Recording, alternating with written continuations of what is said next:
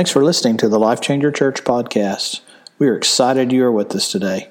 Please feel free to contact the church office at 918 341 8344, or you can find us online at lifechangerchurch.com. Enjoy today's message. So, I want to read a couple of verses to you this morning and talk about them for just a bit. I'm going to go back to Proverbs uh, chapter 3. And this very famous verses, you've probably memorized these verses. Uh, they're well known. So let's pray and then we'll look to the Word of God. Heavenly Father, thank you for your Word. Thank you for the Bible. Thank you for the wisdom contained therein. Thank you for the instructions of righteousness. Thank you for every part of it, Lord, in Jesus' name. Amen. So I'm in chapter 3 of Proverbs. I think Kenny will follow along with me. Uh, I'm reading from the New King James Version, but Kenny, we may talk over to, N, uh, to NLT in a minute. Trust in the Lord with all your heart. Lean not on your own understanding. In all your ways acknowledge him, and he shall direct your paths. Do not be wise in your own eyes. Fear the Lord, and depart from evil. It will be health to your flesh and strength to your bones. Proverbs chapter 3, verses 5 through 6. So look at this. I want to give you four big ideas out of this passage. Number one, trust is with the heart. You see that? Trust in the Lord with all your heart. What is the heart? The heart is inside. It's not how you, it involves how you think, but it's not your mind. It's your soul. It, it's the eternal part of you that relates to God. It's in the heart. Trust is in the heart. How many of you have had that experience where you've thought about things and you've reasoned about things and you got it all figured out in your head, but your heart is still troubled? Or the other way around. Your heart is at peace, but your mind's going crazy. Anybody had that experience?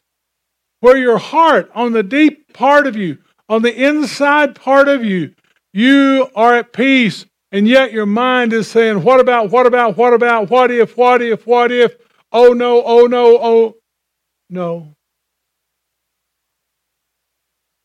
Do you know what I mean? Your mind, your thoughts. That's when 2 Corinthians 10, verses 5, 6, and 7 come in, where you need to take captive every thought to the obedience of Christ. You had, how many of you had to get a hold of yourself? Get a hold of your thinking. You know, Zig Ziglar used to call it stinking thinking. But, you know, you, you have to get a hold of your thinking. Because if you don't get a hold of your thinking, it will affect your heart given some time. It will affect your heart, and your ability to trust will be affected by squirrely thinking. Y'all know that biblical term, squirrely thinking? When you are you're allowing your thoughts to exalt themselves against the knowledge of God. So, did the Lord say He would always be with you? If you're a believer, did the Lord say He'd always be with you? He would never leave you nor forsake you? So, if the Lord be for you, and He be in you, and He be with you, whom shall I fear? Paul said in Romans 8. So trust is an issue of the heart. Now, I love the second point. It said, lean not to your own understanding. Listen, now I've said this for years. I'm going to say it again today. You have to keep reason in check because we walk by faith, not by understanding. Most of the time, as a believer, when you're walking with God, you're going to walk by faith and get understanding after you obey. You don't get understanding to support your decision when God's talking to you. You got to learn to trust God and obey His word, and understanding comes after you obey.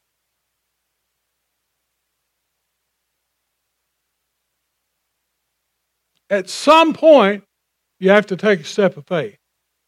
So, lean not to your own understanding. I'm a guy that likes to understand. Good grief, everybody. I got a doctor's degree. It's an earned doctor's degree, not an honorary one. I had to work for it. Okay? And I like understanding. I like figuring things out. I like knowing where I'm going, but I have learned that understanding is not God, that God is God, and faith is transcendent of understanding. I don't think He wants us to be foolish and going around making dumb decisions and blaming it on Him. I'm preaching better than you're amening. Okay? And so so certainly we don't want to be foolish about these things, but you cannot make it make your life decisions dependent upon you figuring it out. Because there's some things you're just not smart enough. And there's some things that you don't know the end of the story from the beginning. You just don't know, and you're not going to know. But you know when God's speaking to your heart and how He's drawing you and He's leading you. And I'm telling you, it's better to obey. Number three, in all your ways, acknowledge Him. In all your ways. In all your ways. I have no part of my life that God does not have an invitation to be involved in or speak to. Now, I'm sure there's areas of my life that I've blocked him. Now, I don't do it on purpose. I do it because I'm a human. And I live in a fallen world. But I try my best that in all of my ways I acknowledge Him. How I live with my wife, I acknowledge Him. How I live with my adult children, how I live with my grandchildren, how I relate to the church, how I, in all my, everybody say all. All my ways, I acknowledge Him. Lord, you are welcome to speak into my life in it, whatever way I'm in. If you'll help me to hear it, see, in life, you have to develop more confidence in God's ability to speak than your ability to hear. You remember how God got your attention when you wasn't paying any attention? Listen, now that I love him, he's my heavenly father. I want to hear from him. I want to, God to know that I acknowledge him in all my all my areas of life relational decisions, financial decisions, medical decisions. How many of you think God might want to talk to you about your diet? Oh, Pastor. Well, that's important. That's important. God might want to talk to you about all the pop you drink.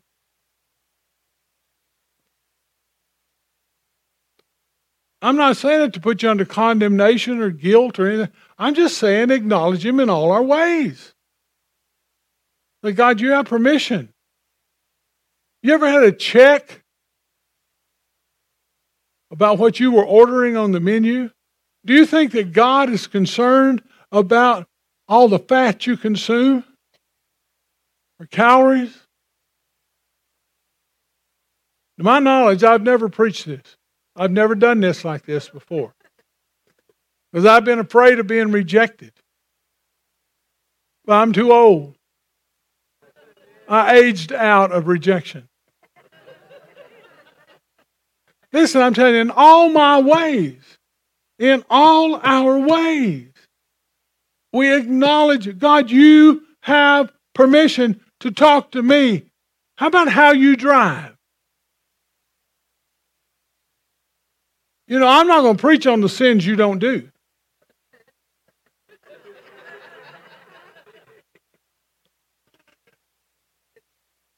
I mean, you know, we preach on sexual sin, but most of y'all are not sexually sinning. We, we can preach on being drunkards, but you, you guys aren't drunkards. We can preach on dope. You're not taking dope. But some of you drive like a bat out of heaven. You understand, there's a speed limit out here in our neighborhood and in our parking lot. And when you come sliding in sideways, you might be exceeding it a little bit. in all, I'm trying to make a point here, in all our ways. In all our ways.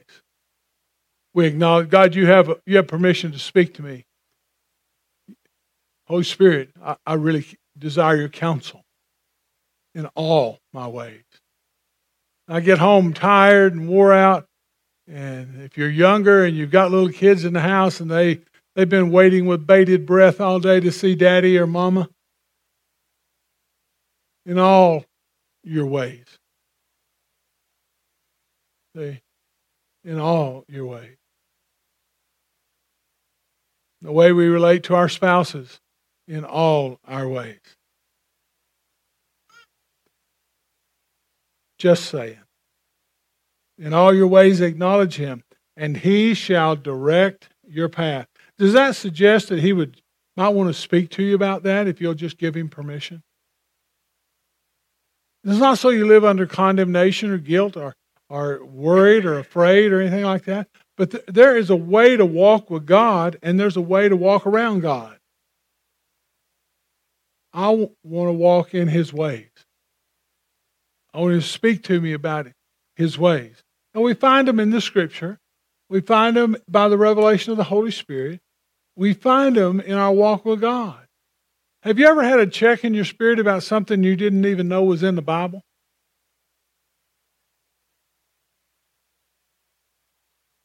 You know, I'm not going to tell the story, but one of my fun stories is my friend who liked to smoke stogies and drink beer until the Holy Spirit said, I don't think y'all do that anymore. Said, so it put me in a, a, a bit of a quandary.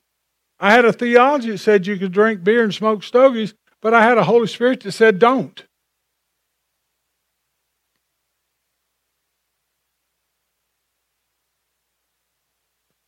What are you saying, Pastor? Can I smoke cigars? Take your life into your own hands. But you might run into a Holy Spirit that says, I don't think to do that anymore. I think you can run into a Holy Spirit that says, I don't think you ought to be watching that on TV. And he's not anti TV, he's just anti some of the content. You know, I like to know the end of a story, even if the story is less than fit to watch.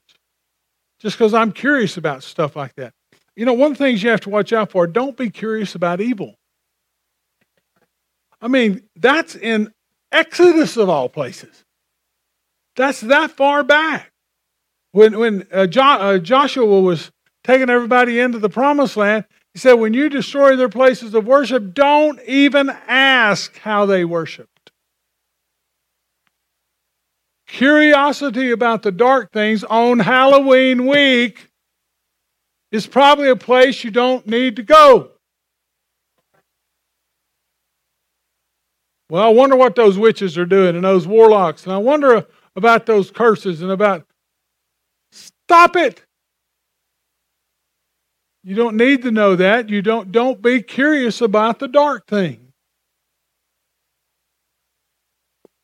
Say yes, pastor. Don't be curious about the dark things. Now, I have another verse I want to show you real I got about 4 minutes here that I want to show you in the in the New Testament, and it's in First John. Everybody know First John? First John is written by the Apostle John, who wrote the Gospel of John, who's writing, this is one of his last letters that he wrote before he died. Uh, I love this one. Verse 18 of chapter 4 There is no fear in love, but perfect love casts out fear. So, because fear has or involves torment, but he who fears has not been made perfect in love, we love him because he first loved us. When I get to being tormented about by fear, it means that I don't I have forgotten somehow that God loves me in that arena.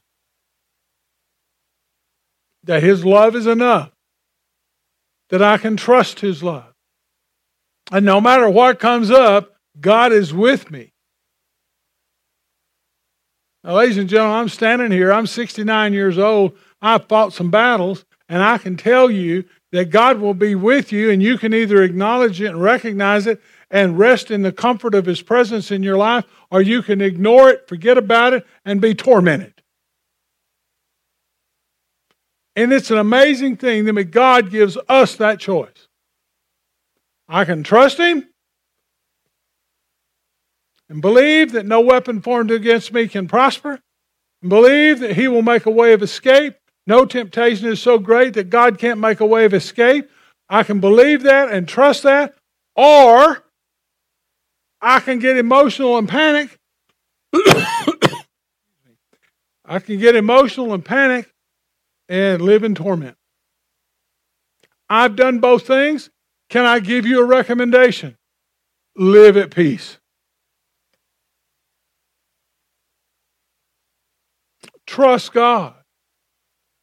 Let the love of God, the fact that God loves you so much, that He is with you, He will never leave you, He will never forsake you.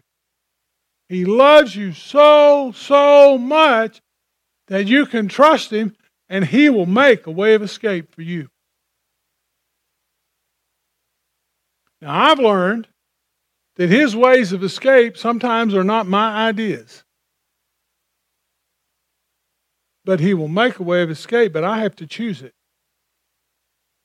I have to obey it. I have to enter into it. I have to yield to it. Whatever language you want to use, I have to say, Yes, Lord. And most times that means I got to change something in my life.